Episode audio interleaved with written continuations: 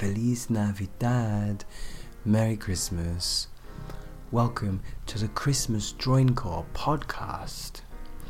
Today we have simply enough a um, Christmas present for you in the form of a story.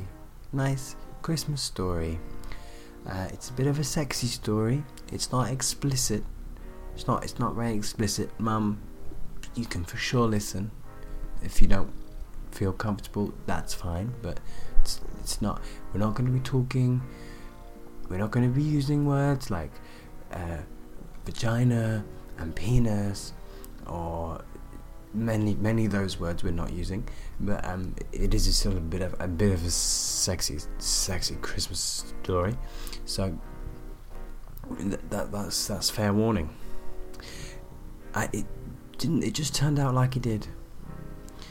Christmas Day today, read a little bit of Stewart Lee, a little bit of Susan Sontag. Relatively disparate writers, but uh, Stewart and, and Susan were having little chats in my head today, and they encouraged me just to uh, get get this written and worry too much about uh, the meaning of it, but just to um, just to just to play with what I felt. I, f- I felt that that was my that was that was how my inspiration uh, came. So it's a kind of erotic, uh, lesbian um, fantasy story. Um, yeah, see what you think. I'm not going to talk much more because I've recorded this introduction several times for some reason. I'm not saying very much at all, but it keeps being wrong. Anyway, I'm going to stop talking uh, now. It, it's a it's a it's an intimate story, so we, we've got an intimate sound, gone close to the microphone, whispery voice, sexy voice. I hope uh, appropriate to the sexy story. Um, and then we're gonna totally ruin that mood by playing um, "All I Want for Christmas Is Bass" by the Squire of Gothos. That's your Christmas song, and if you stick around to the end of that Christmas song, you get another little surprise. Not a bad uh, podcast treat for for Christmas, I think. I hope that you agree. Um, and yeah, to, I hope you're good. Please take care of yourselves and continue to be good all the way into the next fucking year. Next time that we join, it's going to be 2020. Um, it may already be 2020 if you haven't listened to this last year. So, um, good luck with that whole New Year thing. And uh, yeah, let's see, let's see what happens in 2020. Um, thank you for joining, as always. Please uh, share this podcast if you like it. It's still not monetized, it's still not fucking publicized very much. It's just, uh, just please tell someone about it. Give it to someone as a Christmas present. Someone that you've forgotten to do this, right? Everyone that you wish you'd been able to get a Christmas present for, but haven't for some reason. Tell them to listen to the podcast and say, This is your Christmas present. It's a sexy Christmas story. Give them this episode. And if you are one of those people who is given this episode, hello, welcome. This, this, can, this can be good. It's going to be nice. You're going to enjoy this. And then you're going to you're to be with the droin you'll join the droin. Join, join the droin. Join the droin. There's a T-shirt. Um, merch available, I guess. Uh, if you if, if you just well just make it. If you want if you want a T-shirt that says "Join the Droin," it's available. Get it printed. Do it yourself. Um, totally allowed to do that. Anyway, like I said, I was going to stop talking a few minutes ago, and I haven't. So I'm going to do that now. Please enjoy the story.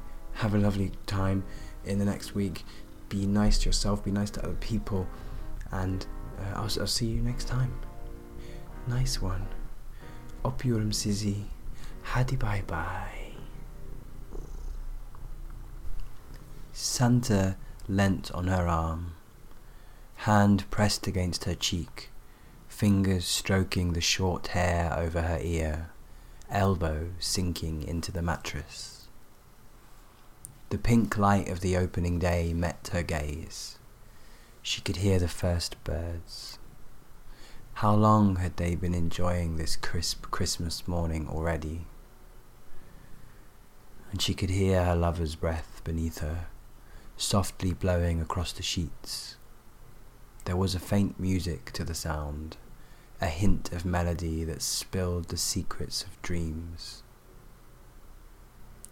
She felt the gentle, sleeping body joined with hers, legs wrapped together stomach meeting back, breasts touching a shoulder.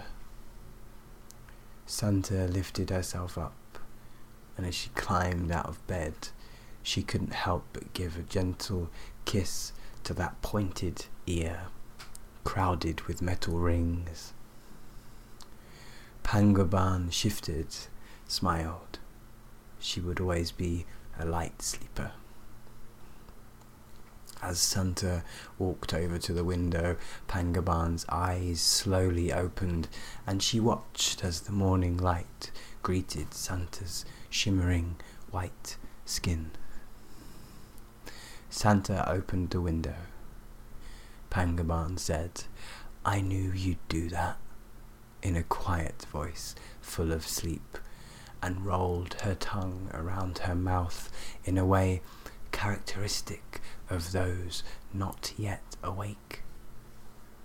Santa didn't notice, or otherwise gave no reply, giving her attention to the light spirits which excitedly flew into the room. There were small leaves of light jumping around like children bursting with energy. They squeaked and giggled in a rapid and hysterical tongue, one that Pangaban knew little but Santa spoke fluently. Merry Christmas, said Santa, in the language of the light spirits, but in a tone far removed from their hurried gossip. She said a few more things that Pangaban didn't understand greetings, well wishes, flattery. Santa let the spirits dance on her hands and her arms, joining in their fun although in truth they were content to rush around the room playing their own inscrutable games. She let her arms fall by her side and turned back to the window, feeling the breeze was reassuring. There was still much unknown outside the borders of the estate. Christmas morning brought with it a curious feeling. The elves effortlessly embodied the jovial spirit of the festival. Even now, at the far end of the gardens, Santa could see Aoife and Isolt in peals of laughter, cigarette smoke clouding above them as their rifles were leaning calmly, undisturbed, nearby. However, there was a fear of complacency that made this very joviality tense and insecure. Not fifty feet from Aoife and Isolde, at the next post, stood Fiona and Ilga. In stark contrast to their sisters, Fiona and Ilga were silent, staring out into the mist, with their guns slung over their shoulders and their hands gripping the straps. Closing her large marbled eyes, Santa sent small ribbons of magic spooling out towards her comrades, granting them peace of mind and strength of heart. There was plenty of magic in the air after the solstice, and she knew it would be reciprocated, carried back and forth between all of them, especially now, as many of them remembered this old festival day. She turned away from the window taking a moment to appreciate the winter sun on her back before opening her eyes. Pangaban had fallen back into the soft embrace of sleep. Nothing covered her body. Her hands and legs were brought together in front of her, concealing her, laid out on the bed as if reaching to the lover by the window. But her shoulder, side, stomach, waist, and hip, all exposed, rolled over each other, explicit and sensuous, marking their many curves on the wall in a sharp shadow. And beyond the shadow, Santa saw the wassail cup sitting on a table next to the bed. It was full, as it would be until Imbolc. No matter how much they drank, it would be full. It was not, of course, usual practice to drink every day, nor so early in the morning, but Santa reasoned that Christmas was as good an excuse as any to loose her grip on responsibility. So she came back to the bed and climbed onto the mattress. She leant across Pangaban and wrapped her long fingers around the stem of the wassail cup. She brought it to her lips and inhaled the rich smells. As she did, she felt Pangaban's hand raise between her legs and gently hold her inner thigh. She drank deeply and felt a red passion rush to nerve endings all over her skin. And as she pulled the cup from her mouth, she gasped in pleasure and felt a laugh bubble up her throat and spread out across her face in a broad grin. What luxury! winter afforded them, she thought. They both knew only too well that their leisure was rightfully earned, earned through duties like Aoife and Fiona were performing at that very moment. But no one living at that grand house thought in terms of labour and reward. The rotation of work was too much the norm for such an economic conception.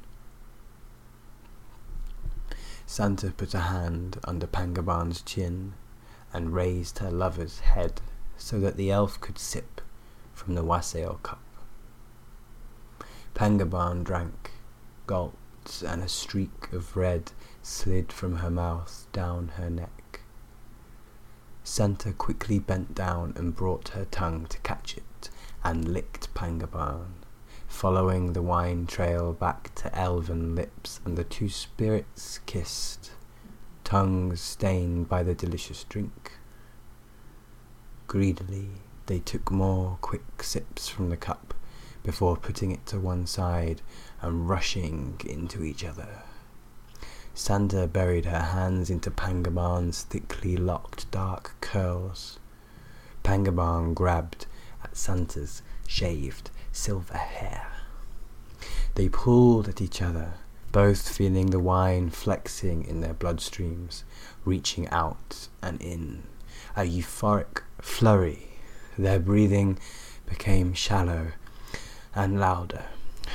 Rushing impatience, heat starting to emanate from the center of their entwined person. Sweat Pangaban could taste it on Santa's arms and chest. Santa on Pangaban's stomach.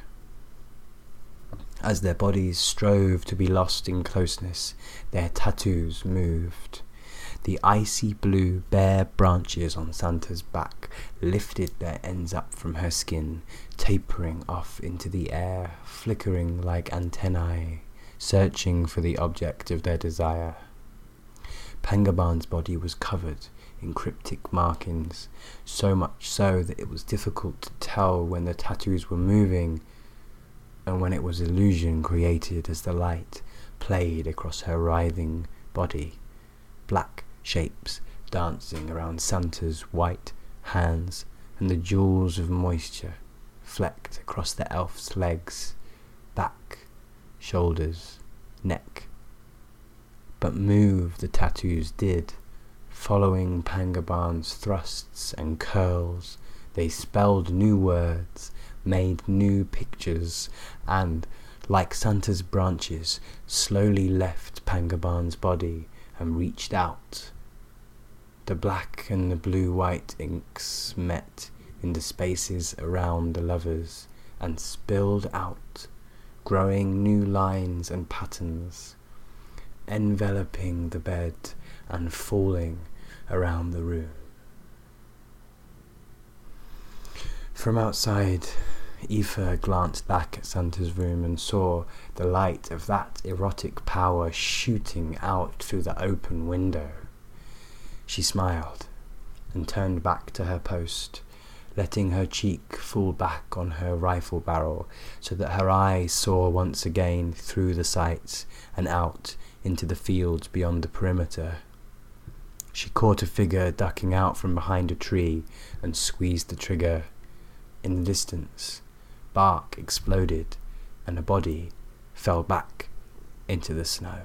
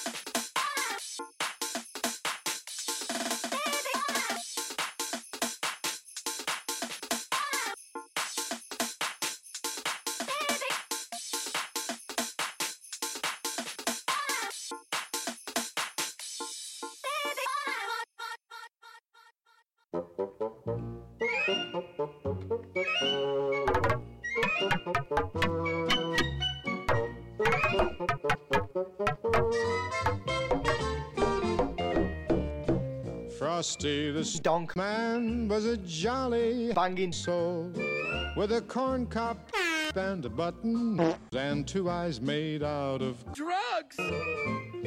Frosty the Donk. man is a Rave. tale they say he was made of Blur. but the children know how he came to life one day there must have been some Acid. in that old silk hat they found for when they placed it on his head he began to Donk. around oh frosty the Donk. man was On drugs! as he could be and the children say he could mm. Rave. just the same as you and me.